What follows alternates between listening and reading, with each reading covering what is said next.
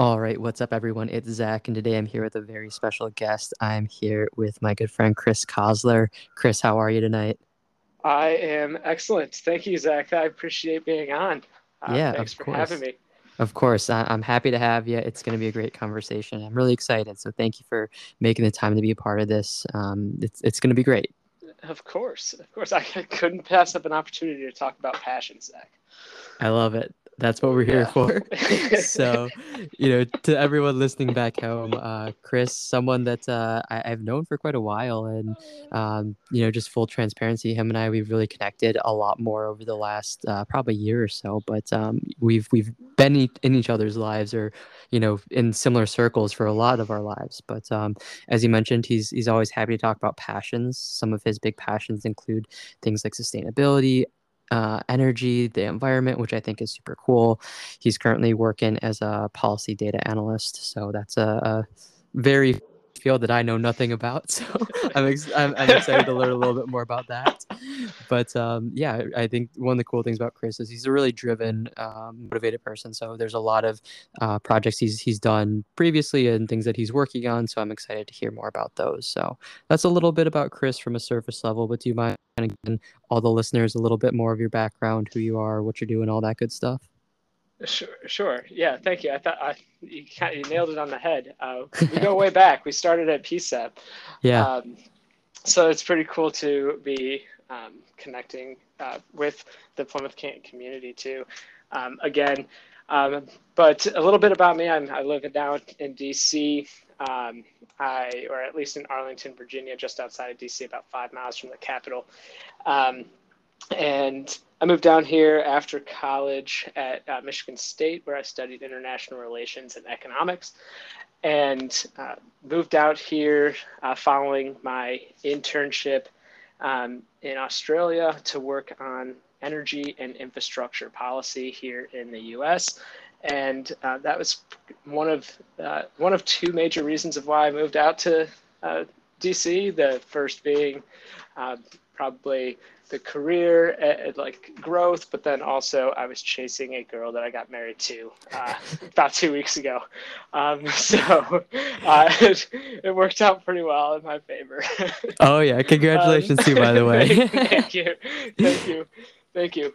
Um, professionally, I've spent time as a consultant. I've spent time um, uh, at a variety of different projects.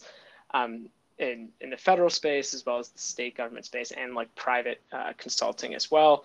And basically now I, um, like you said, I, I, I, do work as a policy data analyst, and that's a fancy way of saying that I spend a lot of time reading and writing. Uh, so I call myself more of a the trade of a writer or an author um, because most of my work is spent doing research or uh, writing on a variety of topics in the space.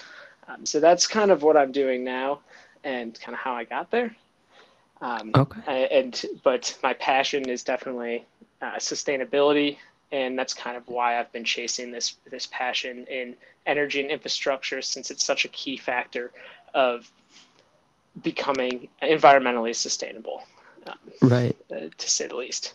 Yeah. Yeah so chris i'm curious you you have this clear passion for sustainability and everything that kind of comes with that. When did that passion develop and, and how did it develop for you? Oh, that's a good question. Um it's kind of developed i think ever since i was young honestly. I've always enjoyed being outside. I've always enjoyed uh, nature. I've always enjoyed hiking. Uh, i was a golfer actually um, for most of my childhood growing up. So that's just entailed a lot of time outdoors and spending um, summer days in Michigan outside as much as possible. And I think I just really appreciated um, the outdoors. And um, I also had grown up as a as a as a hunter actually, which so I like and when you're doing hunter safety and different um, like that types of courses, you learn a lot about how and uh, uh, ecosystems interact with each other and that kind of that it's kind of like a cross between uh, biology and ecology and horticultureness horticulture like a lot of topics cover that yeah. space and all of them had struck my curiosity and continue to do so.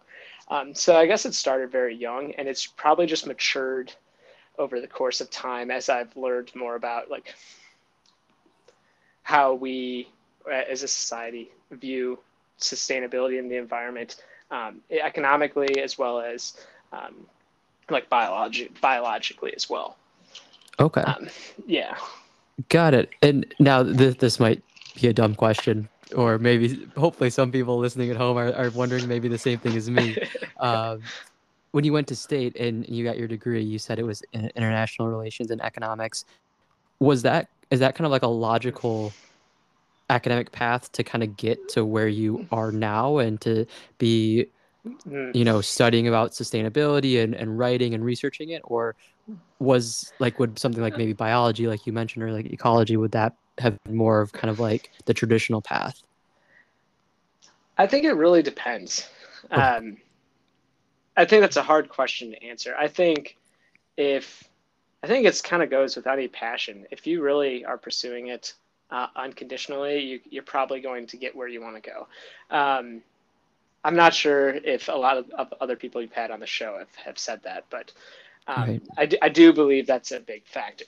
I, I don't necessarily think that uh, my path was traditional, though okay um, to answer your question in short. Um, I would say for the most part, I've kind of worked my way through, um, kind of going down a variety of different avenues uh, to get here. Um, but it's also at at a time like currently in the professional world, sustainability is a pretty hot topic, and anybody Mhm. who's interested and like knowledgeable remotely uh, can probably stretch any degree into a space uh, that covers sustainability to some degree, yeah uh, which I think is important. I do think that my degree did help significantly in terms of my writing and research capabilities, though. okay Um, so, like those harder skills of being able to read uh, very dense text and synthesize that into a coherent uh, piece of writing, uh, I think is very valuable. And I think I Mhm. attribute most of those skills to the time at Michigan State. Um, and that's kind of the same thing with econ. Like you learn a bit about um, how to analyze patterns in economics, uh, like undergrad, and Mhm. those same patterns arrive or arise in, in many similar studies of sustainability, uh, especially in the space of where I work now, um, where economics of the carbon market is is very real. So understanding basic principles of of how markets work and how a carbon market would potentially work or something like that uh, is very valuable. Uh, so I do think those are useful now, but I don't think uh, like historically that would be a quote unquote track uh, to Mhm. take. okay Yeah, Yeah. gotcha Uh, that makes a lot of sense yeah. Um, it's I I do think um, I kind of picked my majors uh, based on what I was most interested at the time. I had an Okay. excellent teacher um, uh, in in in high school, uh, Mr. Southwick. I don't know if you you had it, Yeah. but he was a- AP at econ, and he turned me on to economics. And then Mr. Carroll at Plymouth, uh, he turned me on to the international relations space. And those two teachers, I think, really like senior year just completely changed how I looked at the world. And then I was like, that's what I want to go study. and I just picked that one. I didn't really know what I was doing at that point. Um, and everybody asked me, what, what are you going to do with econ and international relations? Um, like, what are you actually going to do? And I was like, I've got no idea, but I'll figure it out. Um, and, and I'm really happy I selected those ones because it was just something Yeah. I was interested in. And it kept me motivated throughout school uh, to, to learn on. Yeah which is quite contrary to actually my skill set in high school. I was much better at math and science, like the hard sciences, uh, Mhm. according to my like test taking. If you looked at any of those things, yeah um, and writing scores on like the ACT were like like 14 and like something something at like 16 or something were just Yeah. horrible. They were just horrible scores eh, compared to my math and my science, which were like in the upper 20s or something like that. I don't remember what they were, but um, it was so funny. I took like a complete turn into Yeah. like exactly what my ACT said I was not good at, um, right and then like came out of that uh, I felt like a lot better of a writer and, and researcher, uh, which I really enjoyed. Yeah. No, and I think that goes back to like what we were talking about a little earlier about just like passions. Like you went into college with this international relations and economics kind of plan and you didn't necessarily know like what you're going to do with it, but you knew that you enjoyed it, you knew that you were passionate about it and you kind of just trusted that like this path will lead you to what will be good like a good path yes. for you because like you're following your passions you're not just you know getting a, a degree in math because maybe you know you, you tested well on it and you heard that you could get a good job or something you you really focus on what you're passionate about and that's that's led you to the avenue that you're down now yeah yeah. Yeah most most definitely. I i i think that's a really important thing to acknowledge especially when you're going to college. It's like if there's any place to make a mistake it's there. So um, why not chase something you're interested in and see what happens? Um, I did get a little panicked about junior year when I was like, I have no idea what I'm going to do with this. um, but uh, I ended up getting finding consulting and, and kind of working my way actually into from the business college. I actually didn't have a lot of support from um, my college is in the space that I was most interested in, like professionally, like to get a job. Uh, so I had to be a little creative myself to find an opportunity. But once once you kind of did, it was nice to pursue that. Um, and I felt my skill set was very complementary after uh, leaving college. For sure. Yeah. You, you just mentioned there that like, you know, you had to be a little creative and just from talking to you outside of this, this podcast, I know that you are, you're very driven, you're very motivated. You've, um, you know, taken on projects, you know, of your own, you have some things in the works and stuff. So I'm, I'm just really curious, Chris, like where has this like kind of mindset come from or like has have you had like a lot of people mentor you or help you? Or like is it just you are you're just someone that like you know if there's if there's a problem and you need to solve it you'll just figure it out somehow you know whatever it takes. What's kind of like your um, experience um, been with that mindset? Another good question zach. Um, i would say i think the sum of it is kind of i i am like as a person i'm probably i would describe myself as extremely curious and okay. that curiosity is I, I, try to itch as often as possible. Yeah. Uh, and so I think when I guess the older I've gotten and the more I've learned, the more complex my curiosities get. And then okay. I'm like, oh, okay, now okay, I have to do this to get to figure out that, or you kind of have to put pieces together in a row. And then before you know it, you've you've built something, and then mm-hmm. you're like, mm-hmm. oh, okay. Um, now the ball's kind of rolling. Uh, what's what's next? And so I do think there's like an inherent um, creativity or passion there, uh, but okay. I do think there's I've had a lot of uh, experiences growing up where there was a lot of other people who were particularly entrepreneurial or um, had a like a growth mindset. Um, mm-hmm. If we're, I don't, it, that's kind of a new term. I don't know if uh, you and your listeners have talked about that growth mindset very often, but I do think we've talked about it maybe yeah. offline. Yeah. Um, and yeah, and I, I, do think a lot of people I've been surrounded with are also have that mindset. So I, I think being around people that are also thinking that way has has been a tremendous step as well. Um, my dad definitely has a growth mindset. There's no doubt. Like I, I, he, he started a couple businesses as, as I was a kid, and I, I got to watch those kind of uh, grow and, and kind of, I mean, ultimately dissipate. But uh, at the same time, uh, watching that experience kind of in real time is definitely a contributing factor um, to seeing that it's, it's okay to take a risk. It's it's try your best, and yeah. and if it doesn't work out, then it doesn't work out. Um, but always knowing that you kind of have that safety safety net or something uh, like you can always pick yourself back up. Uh, I, I really do believe that, and uh, that's I guess where it probably comes from. I do think my parents are pretty inspiring. Okay. Uh, my mom is a teacher, right? Um, and so she's, uh, I think, she probably naturally had like built that into me yeah. as, as a as a child. Me probably subconsciously to myself, but but I'm sure she had a had a big uh, contributing factor to that as well. Right. Um, I just think it's important to always learn and just yeah. adapt at the best you can, and I'm also an optimist.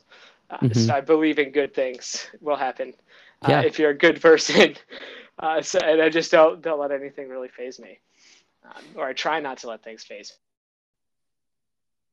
I get phased. Uh, sure. But I try to avoid it. Sure. Right.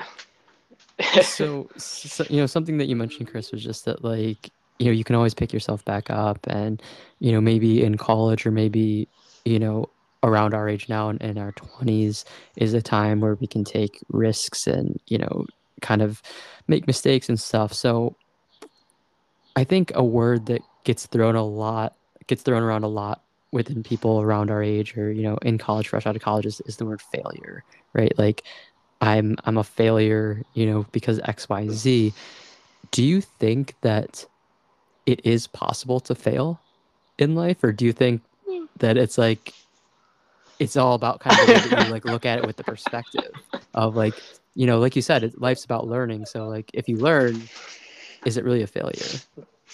Um i mean i would say no okay um, um i i just feel like we're only on the planet for like 80 to 100 years maybe 100 yeah. years doing real you did really good um, and like I just um, I don't, just don't feel like it's worth wasting energy thinking, oh no, I failed or yeah. I am a failure. I'd rather just spend my time thinking, okay, yeah, that didn't work out as planned.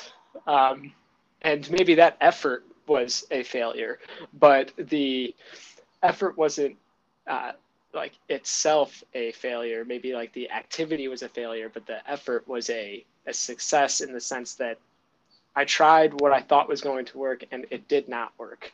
Mm-hmm. And then you can kind of deconstruct that. Yeah. And it's, um, I think it helps to be curious about it. I think it's ask questions. The more questions you ask, like, oh, why didn't that work? Or uh, the more you kind of learn and the more you um, can then not do that again. Um, I know I started when I first moved down here, I started my first blog.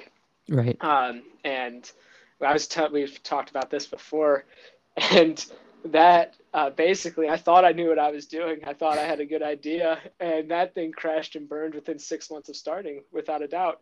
Um, and basically, the blog just never had any int- any like cool features or anything like that. Uh, but uh, so I basically would wrap that project in, uh, in the failure bucket. Um, however, I wouldn't say the experience was a failure. The experience was um, I learned how to build a website. I learned what uh, good copywriting looks like. I learned um, how to um, get pictures online that are not copywritten by somebody else already. Right. you know, um, and uh, so like lots of those types of unique skills that I, I probably wouldn't have ever figured out if if I didn't just kind of try.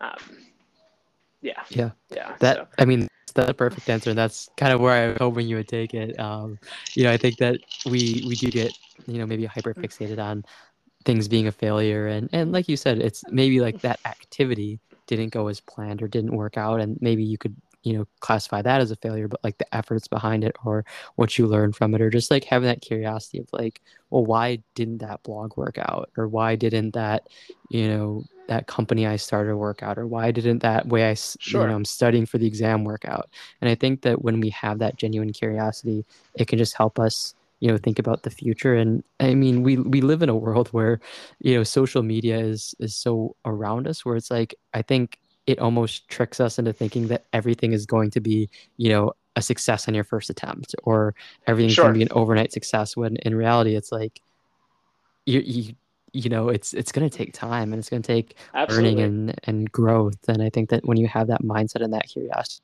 mentioned you know you're, you're never really failing you're just kind of you know stumbling closer to what the end goal and result is going to be yeah, I, I, would agree. I think it's I think to kind of continue that analogy you have there, it's like really the difference between the uh, like the get rich get rich quick scheme and like mm-hmm. building wealth.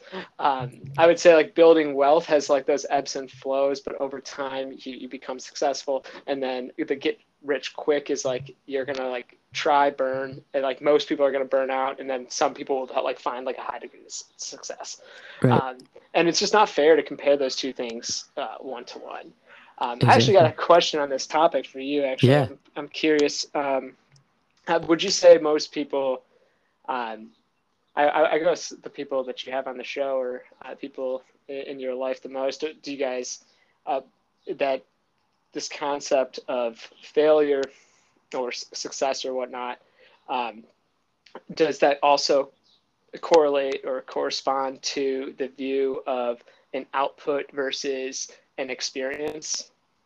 Do you understand what I'm saying? Yeah, I I, I believe I do. and if I'm if I'm interpreting it correctly, and please feel free to correct me if I'm wrong. I, I actually had this conversation. It was yesterday, actually, in the sense of um, you know, kind of Look like and, and right, and and again, the way that I'm taking is that like having the mentality that everything you do in life there has to be like you have to accomplish something or like it has to be a success like you can't if you like try like a if you go to a cooking class and before if you burn like your your meal it's a fit everything's over you wasted your time you wasted your money kind of like having that mindset but then realizing like that's not how it has to be like you don't have to succeed or not everything you have to do has to result in something you can do things just for fun or just because we're humans and we want to enjoy life yeah um, right right is that is that kind of the what you're getting at with that? Uh, kind of, kind of. I would okay. say like I just think that I've met a lot of people that is like especially I mean, a lot of people in my career space have been very highly skilled or like highly mm-hmm. determined, mm-hmm. ambitious people. Um, sure. I think that's what you it's very common in like early consultants. Um, a lot of people very similar to myself, but I think a lot of people that um, I had met or, or or still still talk to or whatever uh, sometimes get overly fixed on the output of something where okay. the the output is not necessarily the goal um, although it is the goal of like the x pro- project x mm-hmm. um, that you getting too fixated on that that uh, output uh, then makes you think even if the output is 70% successful which is overall success you yeah. still get upset about the 30% that didn't work out Okay. And it's like, no, like think of it this way. You know, I think it's much more productive to view it as, okay, this is an experience. I was trying to get 100%. I got 70%. That's mm-hmm. still success. Although the output wasn't what I envisioned when I started, um, the experience of me doing that was was 100% successful because it was still a a win. You know, it wasn't yeah. a complete loss. Or um, it, it, even works even applies that same methodology as like even if it was a complete failure and you made like let's say you got a 40% success uh, that other 60% is probably learning of what screwed yep. up you know? Yeah um, so that experience all in all would still be a, a growth opportunity or a chance sure. to, to continue. I guess that's kind of what i was talking about. Yeah. i think okay. it's very common that people that when they start saying failure start describing an output. And yeah especially in terms of like projects if like most projects have so many extraneous facts factors that you can't control them all so if something right. just and it's just bad luck then it, it's just bad luck um, right. um, it's just an external factor that did actually ultimately impact the output but then right. people get stuck on that yeah. negative output and i'm like ah stop thinking that way. right. No, no, I I appreciate you elaborating on that, and yeah, I think that makes a lot of sense, and I, will be the first to admit that I'm guilty of that. Um, there's been several times in my life where, like Chris was saying, it's like I I have like a you know a, a vision that's this is hundred percent you know what it needs to be done, and I do it ninety five percent. I'm like, wow, it's all a failure because that 5% i just ruminate and fixate on it but you know it's honestly i think something that like has helped me over the last few years is just like Uh, you know you I, I always want things to work out 100% I, don't get yeah. me wrong but yeah, like of course i've of kind course. of Everybody adopted does. the mindset that like 50% like halfway there like that's that's a that's huge that's a win i mean even if it's only like 20% like that's still progress and, and kind of flipping it around like you're saying that 80% would be kind of what you've learned and how you can grow from it but i think yeah like I think it comes to with like having kind of like an all or nothing mentality. At least that's like how I struggle with it. Is like if I'm not a hundred percent you know accomplishing whatever then it's, it's a failure. And I, sure. I, think it's it's really good that you you mentioned that and you brought that up because i think that that's something that probably resonate with a lot of people. And it's kind of switching that mindset to like like you said like even if it's like 40 or sorry like 60 70% like that's not a failure by any means. Right no like i mean chances i mean especially if it's a personal goal like, yeah i think there's a lot there's a lot can be said about like professional goals because professional goals have a lot of external factors as well but personal goals like sometimes the biggest biggest step on a personal goal is just taking action to pursue that goal exactly. you know like uh, because i feel like there's a lot of people that ha- will spend time on, on like trying to figure out what what exactly do we want to pursue here but then they they spend so much time like thinking about it that by the time they they actually pull the trigger it's they kind of miss the timing or yeah. they um, or maybe they lose steam because they spent so much time thinking about it that by the time they actually start taking action, they're like, ah, I'm kind of beyond this, you know, because when you start a project, like a personal goal project, most of the time it does, you have to sit down and like write stuff down. And mm-hmm. it's kind of annoying. Uh, I'm speaking from personal experience here to think about something in your head for months and then you start t- taking pen to paper and realize oh wow i have like i need to write all this stuff down. And, right. and then by the time you start getting all the stuff down you're like ah i'm bored. Yeah. Do the next thing. And yeah. Yeah. Um, uh, so like even in that sense like 10% like you just start. Ah great. Great, we're moving. Um, yeah. And I yeah. think that just the, the mentality of just like getting started on things is, is a huge kind of theme that I, I've talked to a lot of people on the podcast about. Like, you know, you'll you'll hear people that say like, "Oh, I want to start a business. I want to start being a content creator. I want to try to be like an influencer on social media. I want to, you know, do X, Y, Z, whatever it is, fill in the blank." And it's like you know, we'll use like the, you know, content creation or something as in this example. Like someone will say that, mm-hmm. but then they'll be like, okay, like I want to do that, but I have to go like first I have to raise like five thousand dollars so I can go buy a camera, and then I have to hire an editor, and then I have to get, you know, all these softwares yeah. on the computer to edit and stuff, and then I have to get like a, a lapel mic and like all this stuff. And it's really like all you truly need to do is start. Right. That's the secret right. there. Just like yeah. take your phone. that is the secret. Everyone has a cell phone. Yeah, I, I, I will bet almost everyone has has a cell phone that's listening to this. Like, just pull it out and start recording a video. And like, I think it's uh-huh. just like we get so caught up in like the oh, I have to have like it has to be the best. It has to be the best. I have to have the highest quality. You have to have all the equipment, whatever. And and even like you and I, you know, in a kind of a little bit of a, a different way. Had a conversation about this a couple weeks ago when like I was talking about golf. I was like, oh, like I don't know if the clubs I have are any good, and you're like, they're clubs. Just go go swing them and go hit the right. golf ball.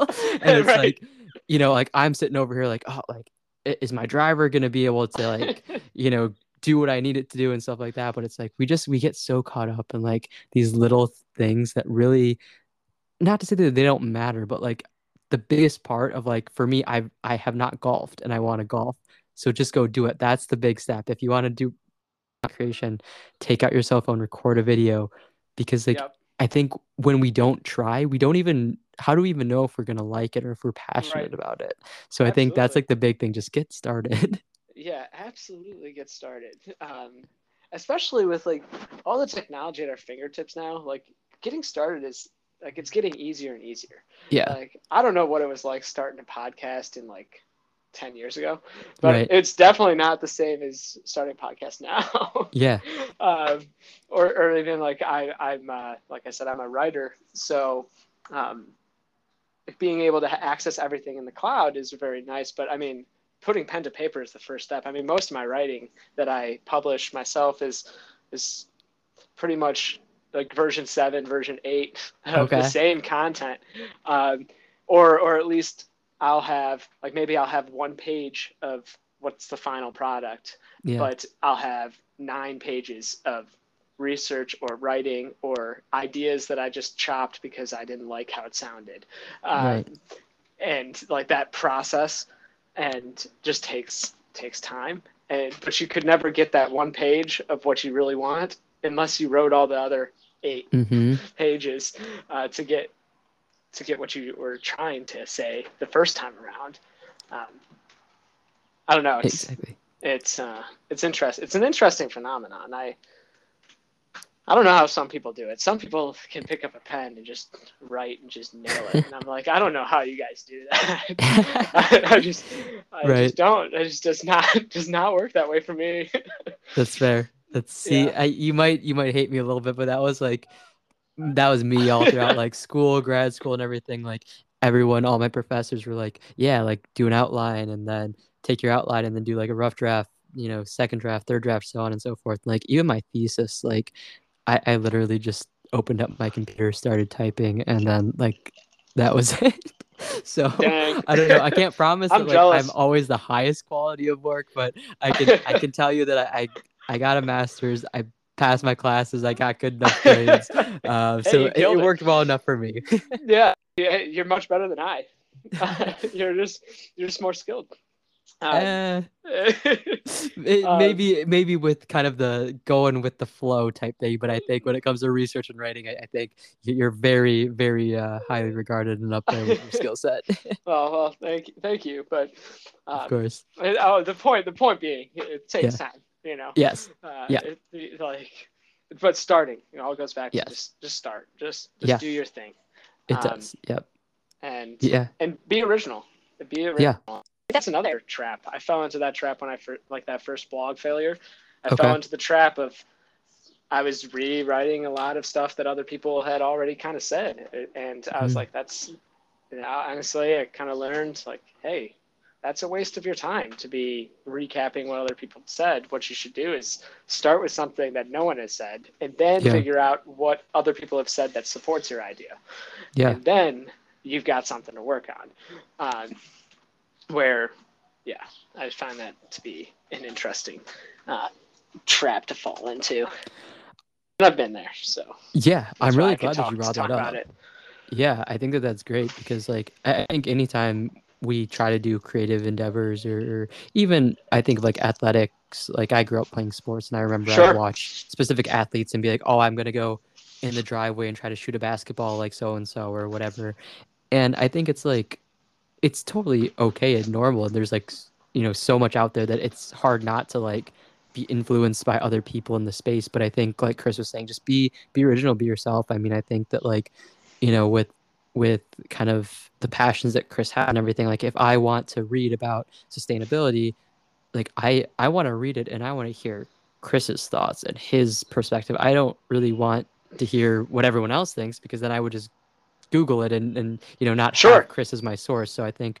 that's a big. Sure. Know, I, am really glad you said that. And to anyone listening, like whatever you want to do, especially if it's creative, just be original. And it's it's totally yes. fine to take influence and to take you know techniques from others, but just make it your own. And I, sure. it's probably going to resonate so much and, better with with people. Yeah, yeah. It also like makes like when with all creative endeavors, like build off of what other people have already done. You yeah. know, like I, I spent a long, long time playing guitar. I mean, I still play guitar, uh, but in mm-hmm. college, I really was like pursuing guitar because I thought it was the coolest thing ever, and I thought I was going to be a musician. And then I was like, oh, "You're not going to be a musician, Chris. You're not that good at guitar." and, then, and, then, I was like, "Okay," but you start like when you start dabbling in like playing music and like jamming with your buddies and stuff, like it always starts with like, "Okay, what did they play for this song?" like one thing and then make it sound cool. Yeah. Um, but uh, yeah, it's totally, totally. I, I, build build on what other people have done and then bring mm-hmm. bring your own uh, your own uh, twist and um, and just be happy with what you're, yeah. you're producing. Um, and if that makes if you, the way I see it is if it makes you happy and if one other person can learn from what you're doing or can think of the world uh, in a new creative endeavor that you pursued, then like that's a win. Yeah. Um, in in my book.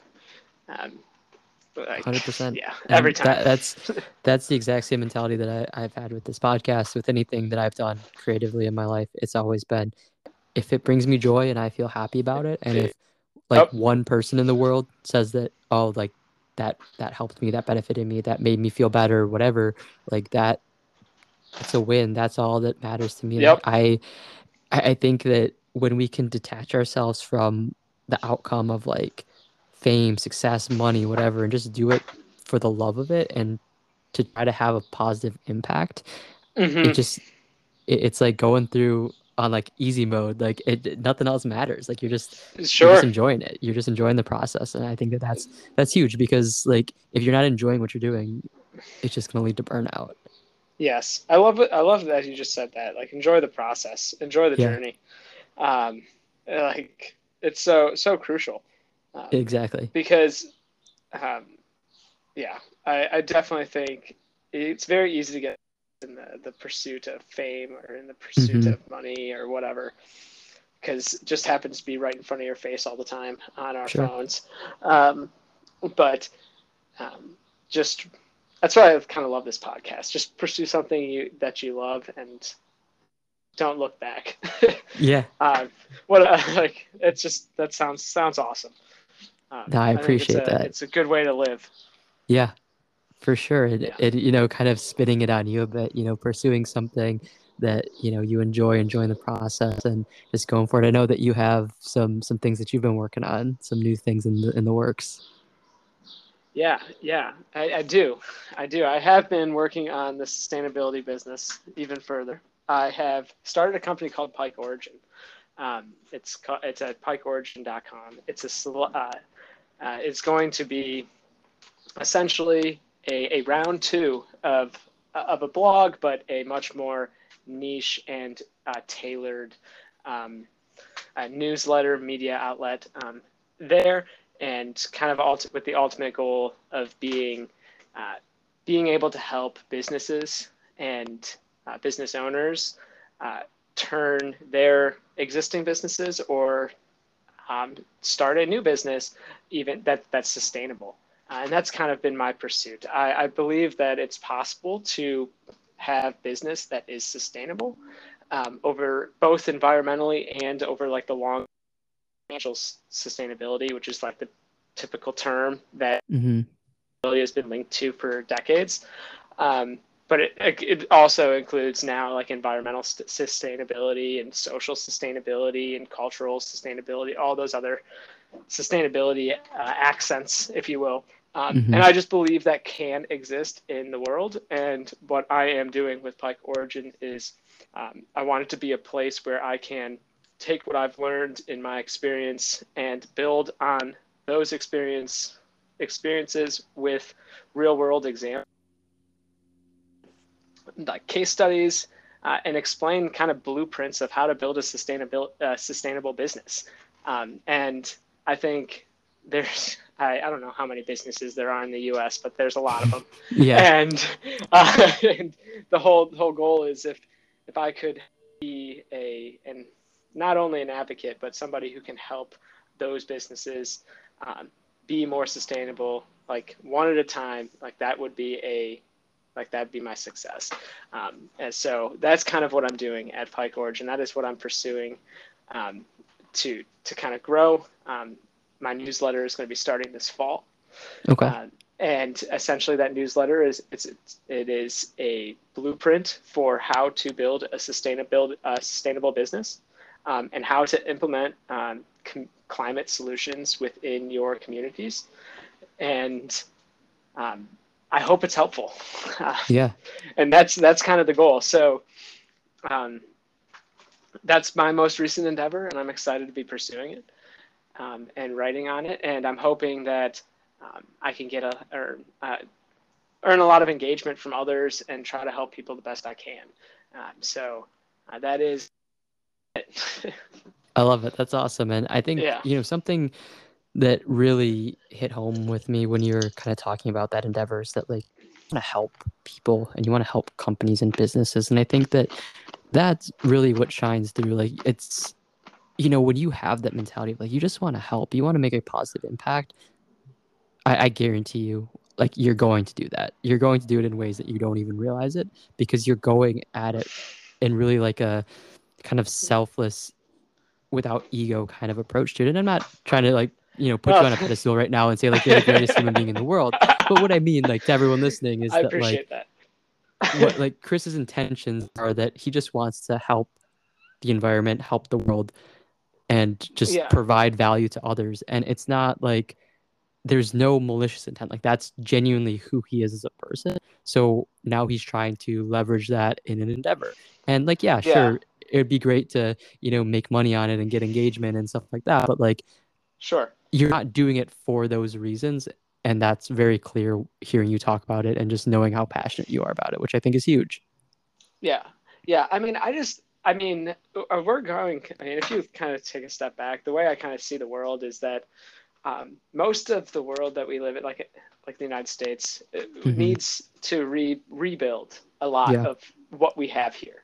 Um, I'm talking everything from infrastructure to how we get our, uh, like electricity to uh, like our roads, you know, uh, sewer systems, waterways, um, like everything, buildings, um, just agriculture too. Um, Mm-hmm. every aspect of that um, is just like the planet cannot sustain how it was built for the last 50 years. And Right. that's, um, uh, it's not political. I try to make that not political, but it always is.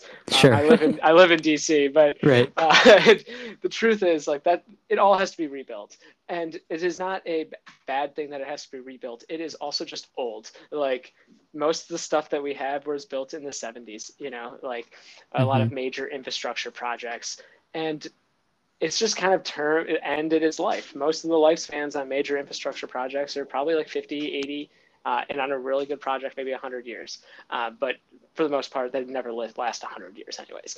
Um, so all of that stuff needs to be rebuilt. So there's all the businesses that go into rebuilding and revitalizing and re just restructuring everything has to happen. And so like why not make it a sustainable endeavor? Like because there's essentially a choice here that could be made from like a us perspective or like a local perspective even um, you can choose to build something the way it's always been done uh, and re- just redo it. Um, or you can like try to take an innovative approach and make it sustainable over the long term and like try to increase the livability of the planet that we live on.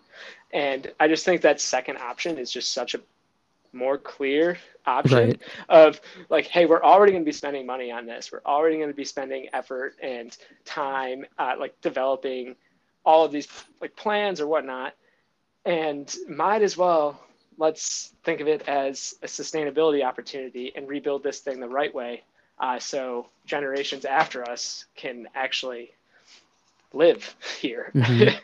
um, and there's i think there's just a lot of other factors in terms of like uh, climate uh, that have for large uh, projects like this too um, like especially with like extreme weather events. It's not as popular in michigan actually. Um, michigan's actually a nice state um, in terms of extreme weather events. Right. um, there's not very many that happen there but it's growing in the world. Um, so that also adds a layer of complexity as well of, of hey we got to rebuild anyways. After a Mhm. hurricane hits let's let's build it the right way the best we can in, in a sustainable way. And that's kind of what i'm i'm pursuing um, yeah. in, in Pike Origin. I think a lot of the like, there's so many businesses that are part of that building effort. I mean, any business that is successful is building something or providing something. So why not do it in a uh, sustainable way uh, over the next 30 years, um, Right. and then like and beyond, obviously. Um, I just think there's a lot of rethinking that's got to happen, um, Yeah. especially as we're kind of at a generational gap in the workforce.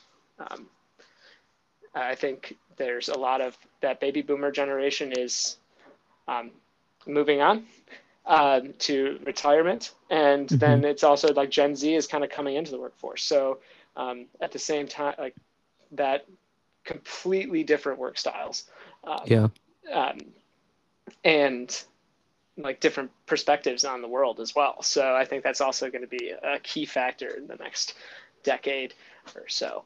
Um, and and I just I just want sustainability to be part of that that discussion. And I think it is actually. It's Mhm. quite popular um, like at this point in time. And I think it'll continue to get more and more popular. I just think that there's a, a gap between of wanting to do something sustainable and then knowing how to execute. Um, Mhm. And that gap is where I'm trying to try my best. I think I have a unique perspective there to, to bring to the table. And that's what I hope to do at the Pike Origin. Okay. Awesome. Yeah. And and with with Pike Origin, I know that like this has been something that you've been working on for a while and um you mentioned that you know you have a newsletter coming in the fall. So mm-hmm. like I guess are like are you currently like what's the current state of Pike Origin or like what what are you doing with it or like are people able to kind of check it out now and learn about what you're doing and kind of get prepared for the newsletter or, or what's that kind of look like? Sure. Uh, excellent question. Thanks. Um, the, right now I got a website last year. Uh, so I started the project essentially two years ago. Mm-hmm. Um, and my brother and I founded the business last year. We built a website um, and wrote like a bunch of content. We got a homepage. We've got some resources up there. We've got kind of an about us, you know, like some basics. So if you want to check it out, um, that's all on the website at pikeorigin.com. Okay. Uh, but and then you can also sign up for the newsletter there as well. Um, and then in terms of like I'm working on uh, like I've like I said I'm planning a launch in the fall. Um, mm-hmm. I actually got some excellent advice from another content creator such as yourself. uh, that, what I mean is you uh, to build a build some uh, content before I start, before uh, kind of launching off in that endeavor, and that's kind of what I'm working on now, uh, building up that kind of what's that that's going to look like upon all when it launches. Yeah. Um, and uh, building out those initial newsletters. I've I've kind of worked my way up to about four months of content at this point. So okay, um, I, am like cruising along, uh, but uh, kind of like we were talking earlier on this call. I, I mean, I started where I thought my head was supposed to go. Um, and what ultimately happened was as soon as I started writing that, I actually completely restructured the strategy mm-hmm. um, to how the content would be released. And also, I couldn't just jump into some of my ideas without explaining some ideas that are kind of prerequisites. So right. I had to like kind of reverse engineer, like, oh, I can't talk about a sustainable business without talking about how to hire somebody sustainability sustainably or i couldn't talk about a sustainable business if i don't explain um, like how does a business actually operate within this space um, mm-hmm. you know so i kind of had to take a step back um, and and kind of work there um, yeah. and that's kind of the state at this at this point um, okay and, and i i've just yeah yeah I, I no. enjoy working on it. Take I, have been. It's something I work on the side. It's obviously not my day job, so it doesn't pay any bills. It is a passion project of mine. Um, so um, work on it when I get time, and that's yeah. where I'm at. Uh, okay. But if you, if any of your listeners are, are interested, pikeorigin.com is is where to check it out. Um, and obviously, if anybody is uh, ever interested to reach out or is curious on more details or just wants to like collaborate or something on a project, I'm, I'm more than happy to to uh, connect as well. Um, and like reaching out through the website is probably the best way because that just emails okay. me directly. Yeah. Okay. Sweet. Yeah. yeah. So I, I'll make sure to throw um, the website in, in the description of the episode and everything. And um, pikeorigin.com, again, the website, I'll also put it in the description. So uh, you know, check it out, sign up for the newsletter, um, be anticipating that in the fall. And um, yeah, like Chris said, if you want to, you know, reach out and collaborate, if you have any thoughts, if you, you mm-hmm. know, are in a similar kind of industry or maybe the same industry, I mean, reach out. I think Chris is a fantastic resource and person to, and, and pick pick his mind and, and share ideas with. So I definitely encourage anyone, especially if you have a passion about um, some of these similar topics, to get in touch. And um, it, it's funny because you, you mentioned like hiring people sustainably, and that that just like piqued my interest. And I was like, oh, okay, that's my professional career. Like I think we're gonna have to talk uh, after this call at some point about how I can incorporate kind of um, you know sustainability with with my own endeavors whether that's with within my my current job role or you know as i think about the rest of my life you know the the other projects that i want to take on uh, you know how can i from like a hr um, you know hiring manager trainer like how can i be sustainable? So i'm excited sure. to, to pick your yeah, brain on that yeah. too. Yeah absolutely. Absolutely. We'll definitely have to have to connect offline on that. Awesome. uh, that's a that's a it's it's quite a topic. This, Yeah. this is also one of those ideas that it's like, I want to write one page, but I currently have like six. So Yep. uh, I'm like, okay, I'm not even close to getting to that one page. I'm just like, I, I don't even know where my head's at yet. Right. Uh, so yeah, it's it. yeah, it's it's nice to. I'm telling you, being curious, man, Yeah. takes you down so many rabbit holes. It does. I find myself in rabbit holes all the time. It's the best. yeah. Yes. Yes. Awesome. So, you know, Chris, I, I I do want to ask you, um, kind of based on what I actually just said about myself, kind of being interested with the the hiring sustainability.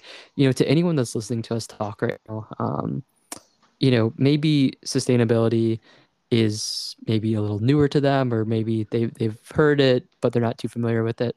Like, what?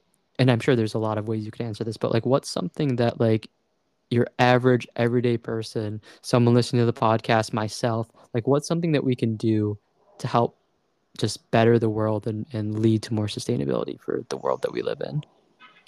Ah, that's a tough one. Um, I think that the. All right, I'm going to answer this in two ways. Okay. I think as a as an individual, you have a choice to make purchases and you have purchasing decisions, and I think that is probably your most powerful weapon, powerful Okay. method. Um, and I say that's powerful in the sense of where your dollars are going. Money follows follows ideas essentially. So Mhm. if you um, if you really believe in something, I'd probably like put your like spend spend money in, in, in one way over over an alternative. However, I also understand that that's also like uh, sustainable like products and whatnot is also like kind of a luxury at this point. So I, it's Mhm. also like not in everybody's cards. Um, so I guess like alternatively, I think voting is important, and then I also think uh, being involved locally in your local communities is probably where uh, you can get the most bang for your buck. Um, and what I mean by that is most localities um, and and uh, like local governments have offices that are engaged in protecting the environment or uh, a more sustainable like city, um, and those offices are often uh, way, shape, or form uh, to their business development operations uh, of that same local co- company. Uh, uh. Um, so get, being engaged in those forums, whether you're a neighborhood HOA or if you're a neighborhood uh, like association, um, or just a individual who's in your local community that wants to have a say, like like going to things like um, there's like opportunities, but there's also like environmental meetings in most localities.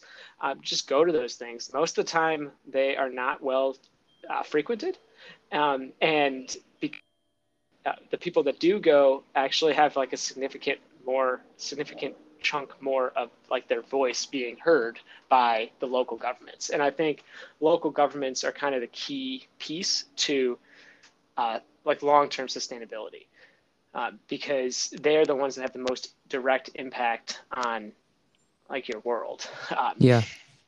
Then like I wouldn't worry too much about like state or like federal even. Um, like those are downstream, like they they may affect your locality, but I think your local community is like the best place to start. Um, so being engaged in those those organizations and the local probably the most bang for your buck. Okay.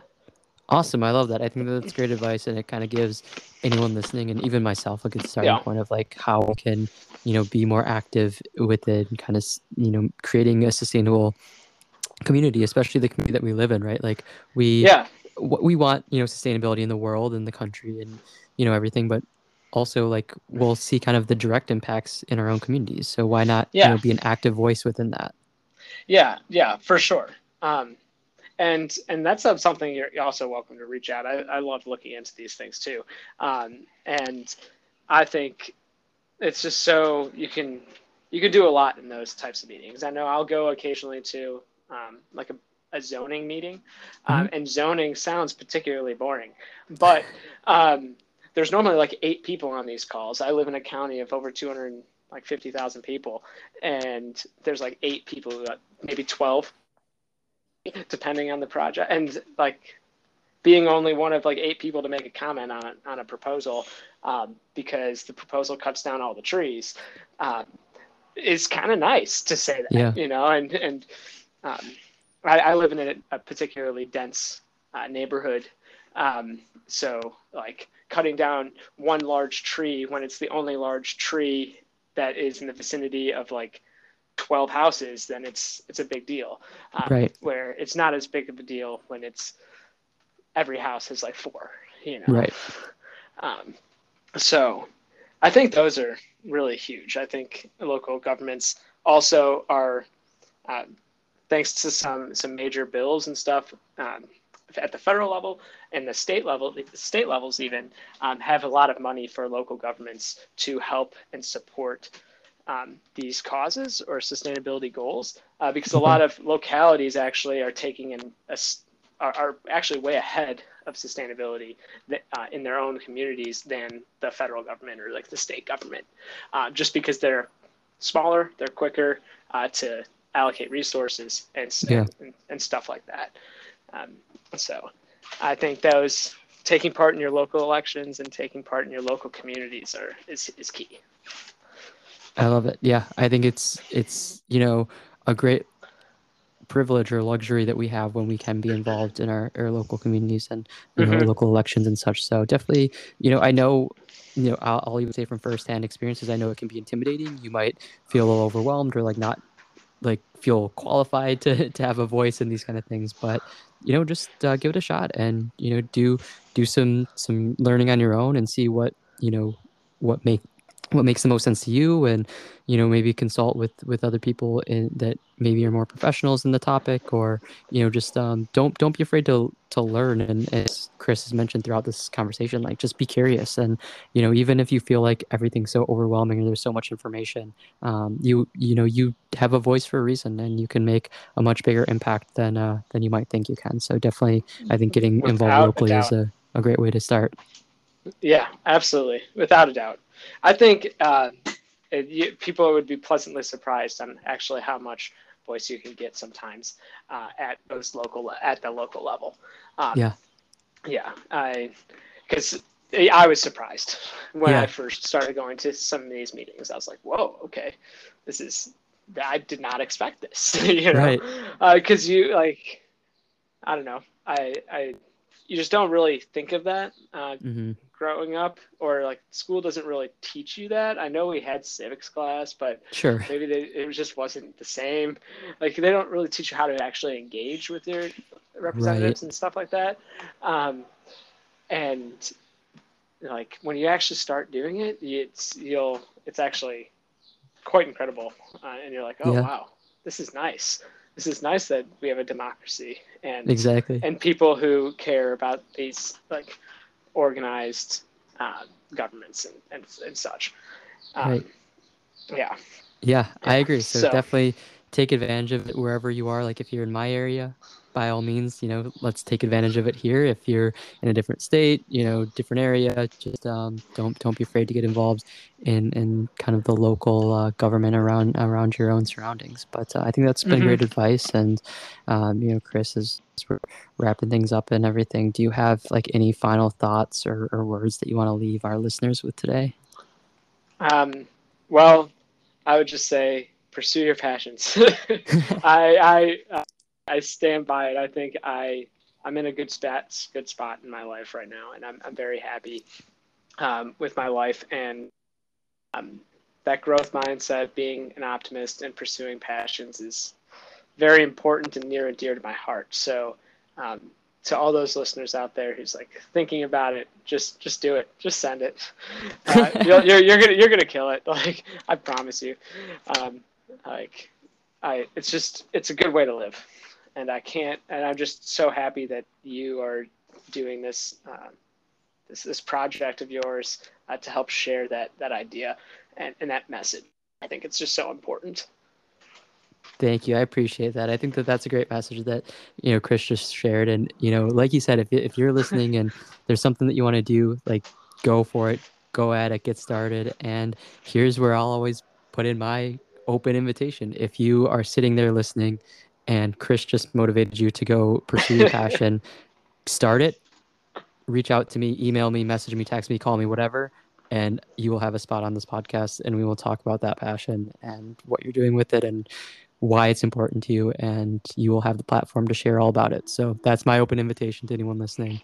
Um, the more that we talk about our passions the more that we can share the process and the journey i think the more lives we can impact and the more people we can inspire so keep having these conversations and um, chris i'm just i'm honored that you came yes. on to, to share your passion and to have this conversation and i have no doubt that uh, if you want this this will not be the end of your time on the podcast. We'll definitely have to have you back in the future, and you know, I'd, talk about I'd love to. a bunch of things. Yeah. Yeah, I'd, I'd love to be back. I'd love to be awesome. back. I've got I've got so many passions, so we could yeah. we can pick a different one next time. there we go. There we go. yeah, yeah, yeah. No, this has it. been awesome. This has been a lot of fun. Uh, thanks awesome. for having me, Zach. I, I of course really appreciate this. Yeah, you're very welcome. Thank you, everyone, for listening today. Um, as we talked about a little bit um, previously, Chris's website will be in the description of this episode, so go ahead and check it out. Um, get ready for that newsletter coming this fall. And again, if you have any you know thoughts, want to connect, any questions or anything, uh, directly on that website is going to be the best way to get in touch with Chris. So that will all be in the description. Um, but again, it's been it's been awesome. I- excited for everything that is uh you know coming your way with Pike Origin and you know just with everything you're doing. Um it, it's great to just follow your journey and to be a supporter of you and um, i'm excited for the newsletter to come out myself. I know i'll be subscribing to it and i encourage everyone else to you. subscribe as well and to check it out and see how we can uh, continue to push the the vision forward for a better world that we can all live in. Couldn't have said it better myself. Thank you zach. Yeah. Thank you chris. I'll talk to you later. All right. Talk to you later